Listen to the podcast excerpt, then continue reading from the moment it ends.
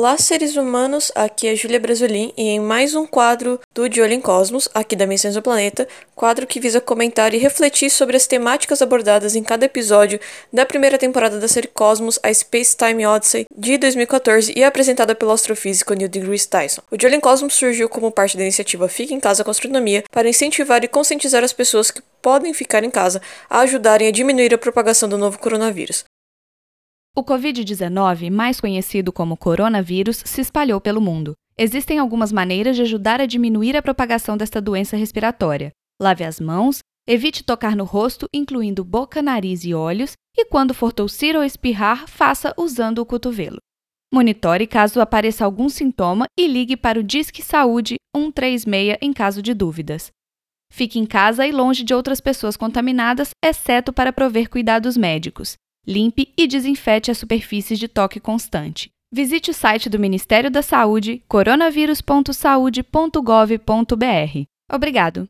Produzido pelo Coletivo Podcast, uma iniciativa ABPOD de colaboração coletiva.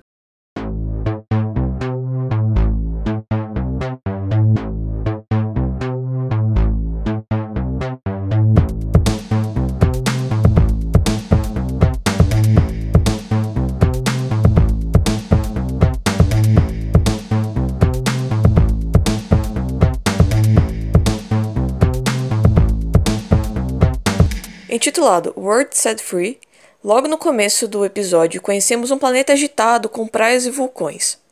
Uma representação de Vênus há muito, muito tempo atrás. E graças à sonda Venera da antiga União Soviética, que foi enviada para Vênus nos anos 80, se soube por um curto período de tempo um pouco mais daquele mundo. Eu digo um pouco um curto período de tempo porque ali é tão quente, mas tão quente, mas tão quente que a sonda não resistiu. Vênus, abre aspas, já teve um oceano e uma atmosfera, mas devido à liberação de dióxido de carbono nas erupções vulcânicas, o efeito estufa descontrolado em Vênus fez com que as temperaturas da superfície aumentassem e fervessem os oceanos, fecha aspas. Partindo dessa premissa, o Neil deGrasse Tyson compara os diferentes rumos de Vênus e da Terra, sendo nosso planeta o que possui sim um efeito estufa natural e mais delicado, digamos assim, em comparação com Vênus. Mas o que era para se manter é, acabou sendo alterado por nós, pela exploração desenfreada de recursos naturais, desestabilizando todo um ciclo. Mas o foco mesmo foi destacar para nós, o público, que nossos argumentos baseados em senso comum estão totalmente errados. Sabe quando a gente fala, é, mas o aquecimento global não existe, porque aqui tá super quente e lá nos Estados Unidos está nevando? Ou se as calotas polares estão derretendo, é um ciclo natural?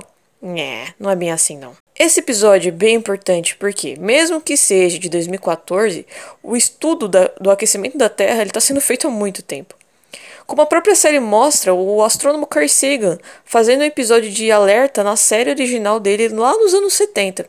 De forma bem didática, a gente entende o impacto da nossa produção absurda de gás carbônico e como isso está nos afetando.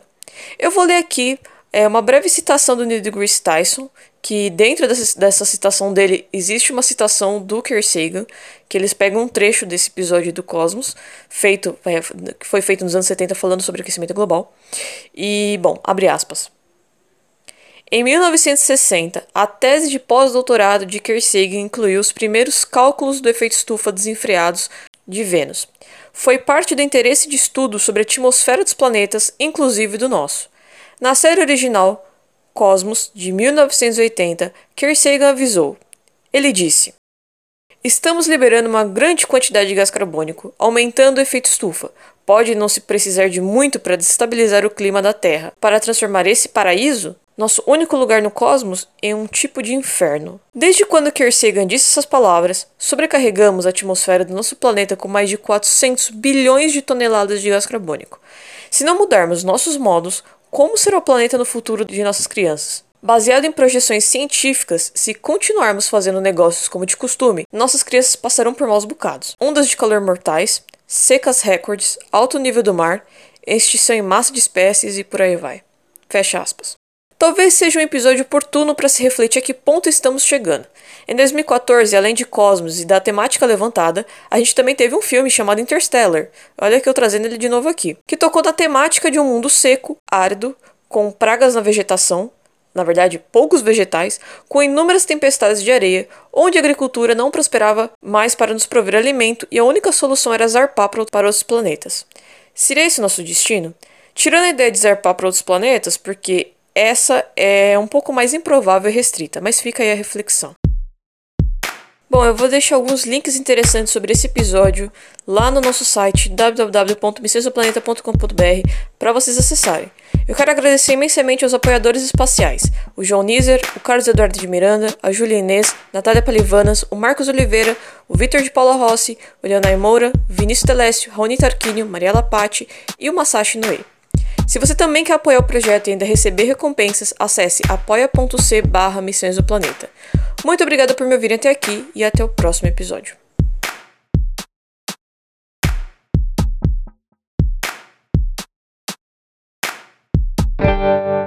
Esse podcast foi editado por Nachos Radioativos.